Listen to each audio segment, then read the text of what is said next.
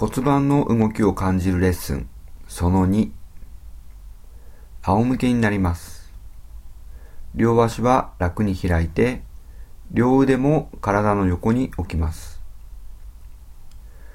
体はどのように床の上に置かれているでしょうか。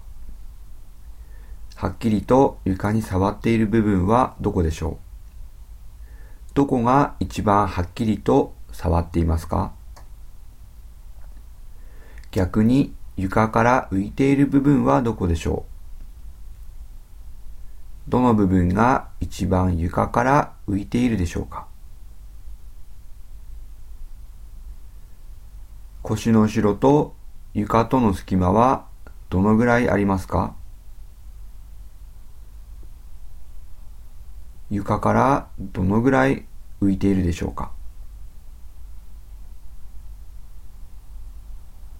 腰の後ろを床に押し付けたり緩めたりしながら調べてみてください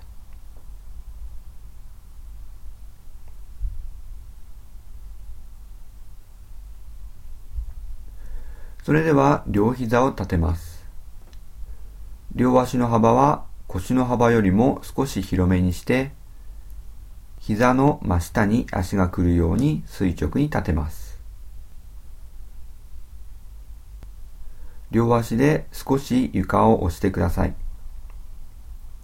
尾骨が少し浮き上がるのを感じるでしょうか骨盤の上の部分が床に押し付けられるのを感じますか腰の部分が床に近づいていくのを感じるでしょうかこの動きを何度か繰り返します。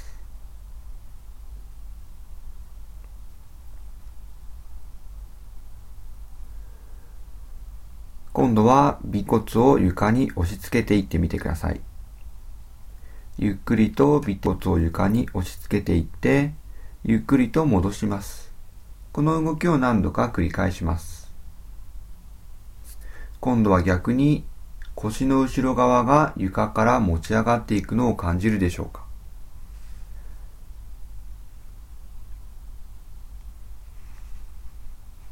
この動きを何度か繰り返します。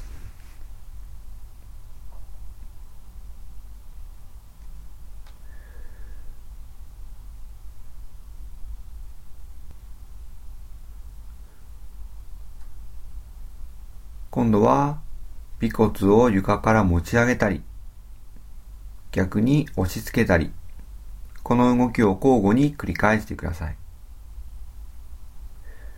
どちらの方がやりやすいでしょうか？尾骨を持ち上げる方が楽でしょうか？それとも尾骨を押し付ける方がやりやすいでしょうか？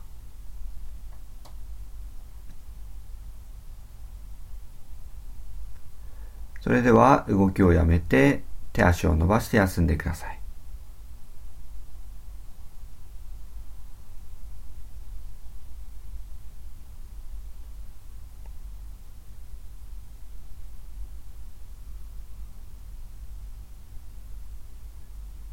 それではまた両膝を立てます。今度はまず骨盤の後ろに時計の文字盤があると想像してみてください。時計の文字盤の6時の部分は尾骨の部分。12時は骨盤の上の方。つまり背骨とつながっている部分。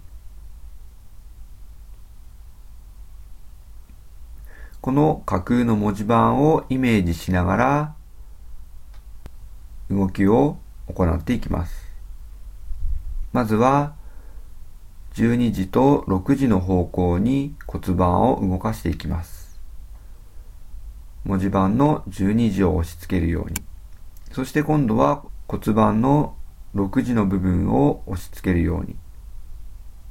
骨盤を前後に動かしていきます。この動きを何度か繰り返します。だんだんと努力を少なくしていって、一方から他方へ方向を切り替えるときに、急にガクンとならないようにしてみてください。呼吸は楽にしながら動きを繰り返します。骨盤の動きはなるべく途切れないようにゆっくりと丁寧に行ってください。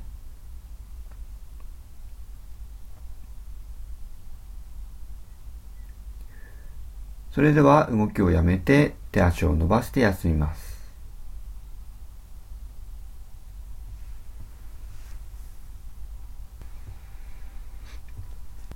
それではまた両膝を立てます。今度は右の股関節の方へ骨盤を傾けていきます。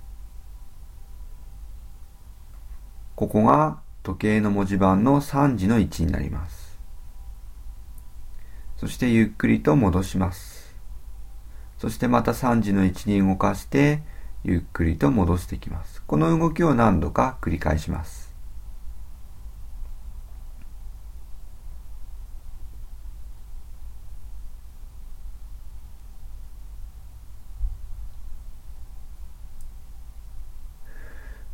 今度は骨盤を反対側に動かします。左の股関節の方へ傾けていきます。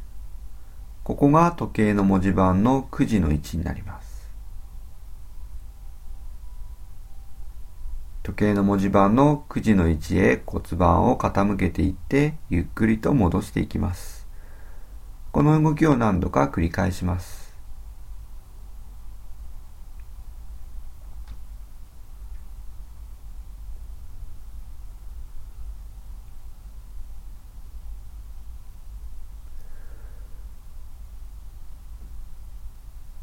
次は3時の位置と9時の位置。交互に傾けていきます。まずは3時の位置の方に傾けて、戻ってきたら今度は9時の位置の方へ傾けていきます。この動きを何度か繰り返してください。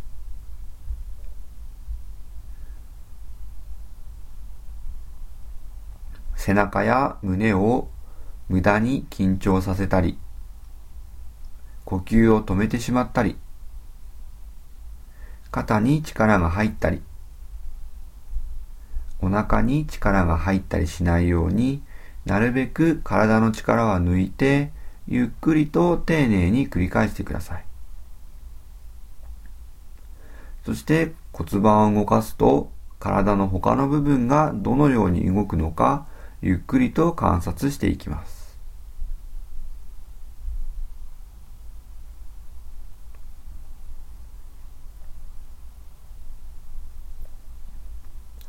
それでは動きをやめて手足を伸ばして休みます。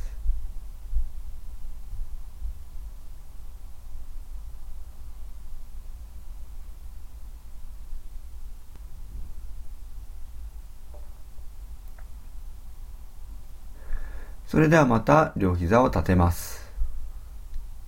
今度はまず骨盤を12時の位置に動かします。12時に動かしたら、次に1時の方向に動かします。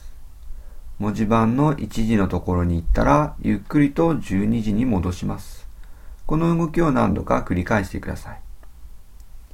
ゆっくりと丁寧に1時の方向に動かして、ゆっくりと戻してきます。なるべく同じ速度で行ったり来たりしてください。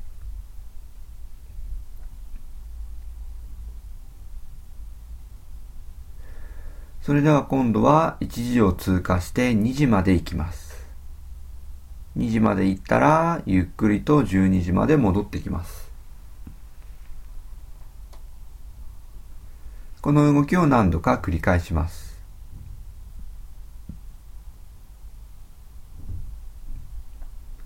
ゆっくりと丁寧に同じ位置を行ったり来たりしてください。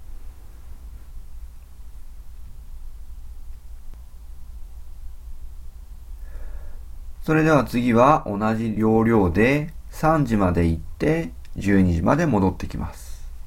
この動きを何度か繰り返します。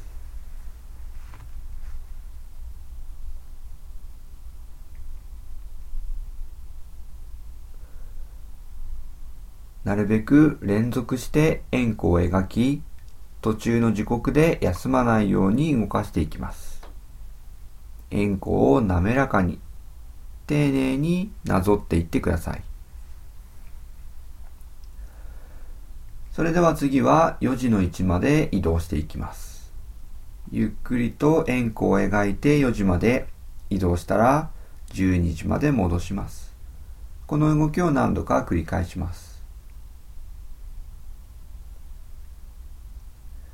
骨盤上の文字盤の正確な位置がはっきりつかめるように骨盤の重さが正しい円弧を描いて動いていくように時刻から時刻へとガクガクと直線的に進まないように滑らかな円弧を描いてください。それでは次は5時まで行って12時まで戻ってきます。この動きを何度か繰り返します。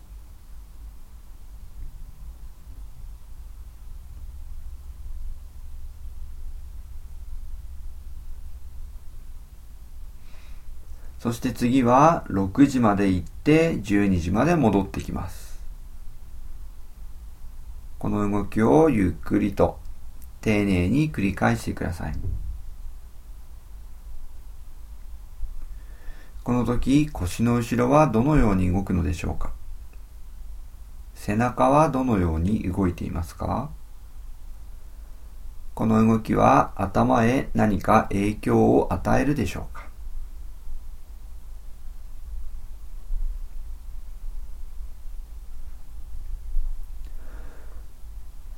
それでは動きをやめて手足を伸ばして休んでください。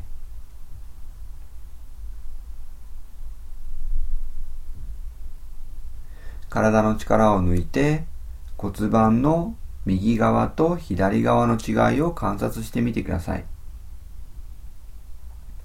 床に密着している感じ。床から浮いている感じ。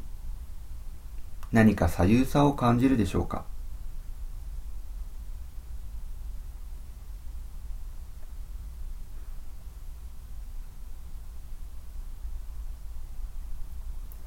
それではまた両膝を立てます。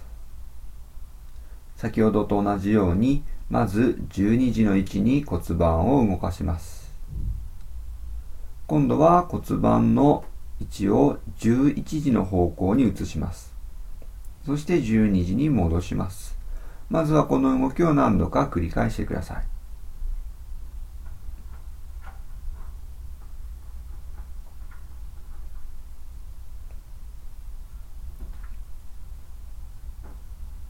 今度は10時の位置まで行って12時まで戻ります。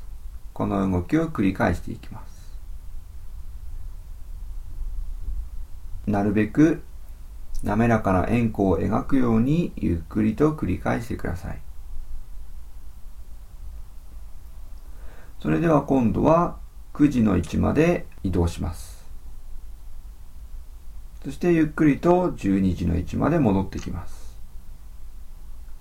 この動きを何度か繰り返します。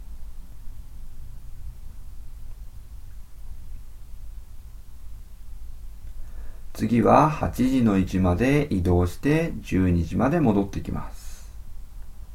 この動きをゆっくりと繰り返してください。なるべく滑らかな円弧を描きながら一定の速度で行ったり来たりしてください。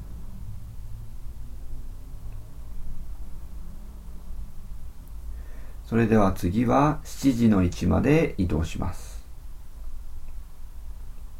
そして12時に戻ってきて、この位置で動きを繰り返します。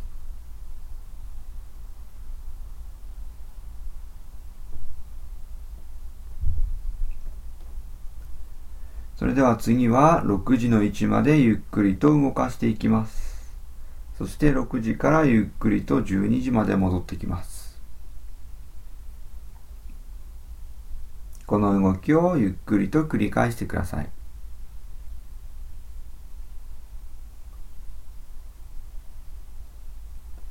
先ほどやった反対側での動きと比べてやりやすいでしょうか？それともやりにくいでしょうか？やりにくいとしたらどの部分がやりにくいですか？骨盤のどの位置に移動しているときにうまくいかないでしょうか？または骨盤のどの位置を通るときが一番楽に動かせますか？それでは動きをやめて手足を伸ばして休んでください。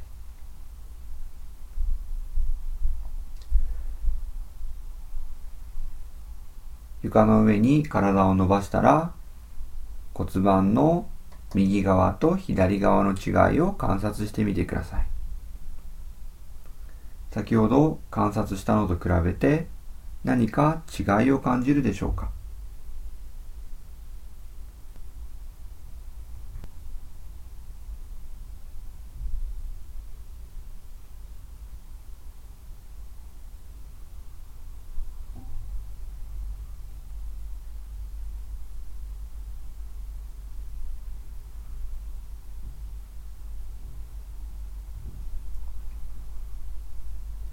それではまた両膝を立てます。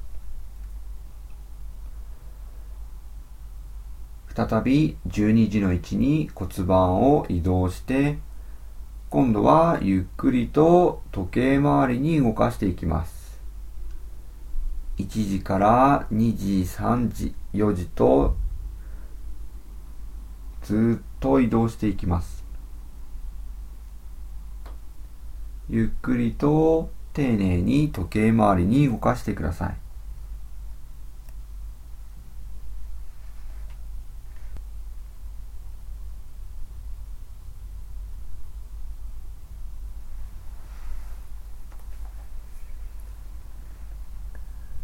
ゆっくりと時計回りに動かしながら文字盤のどの位置に行くと動きがやりづらくなるのか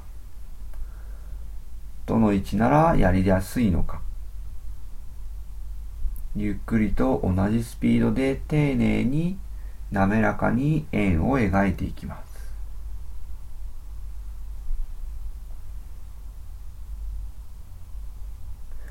それでは今度は反対方向に反時計回りに回していきます。12時から11時10時9時とゆっくりと円を描いていきます。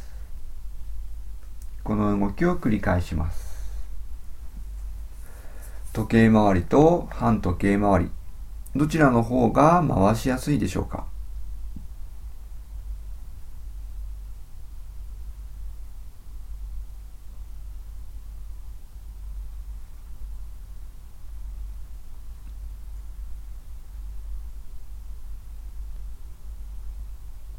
骨盤で円を描いていると背中はどのように動くのでしょうか。この動きは背骨を通って頭までつながっていきますか。頭はどのように動いているでしょうか。骨盤の動きを感じながら体全体の動きを感じてください。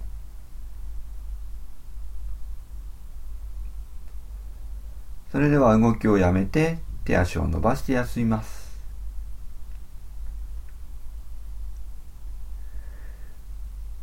体の力を抜いて今自分の体が床の上にどのように置かれているのか観察してください。床に触っている部分はどうでしょう？床から浮いている部分はどうでしょう？腰の後ろの隙間はどうですか？最初に仰向けになった時と比べて何か違いを感じるでしょうか？それではこれでレッスンを終わります。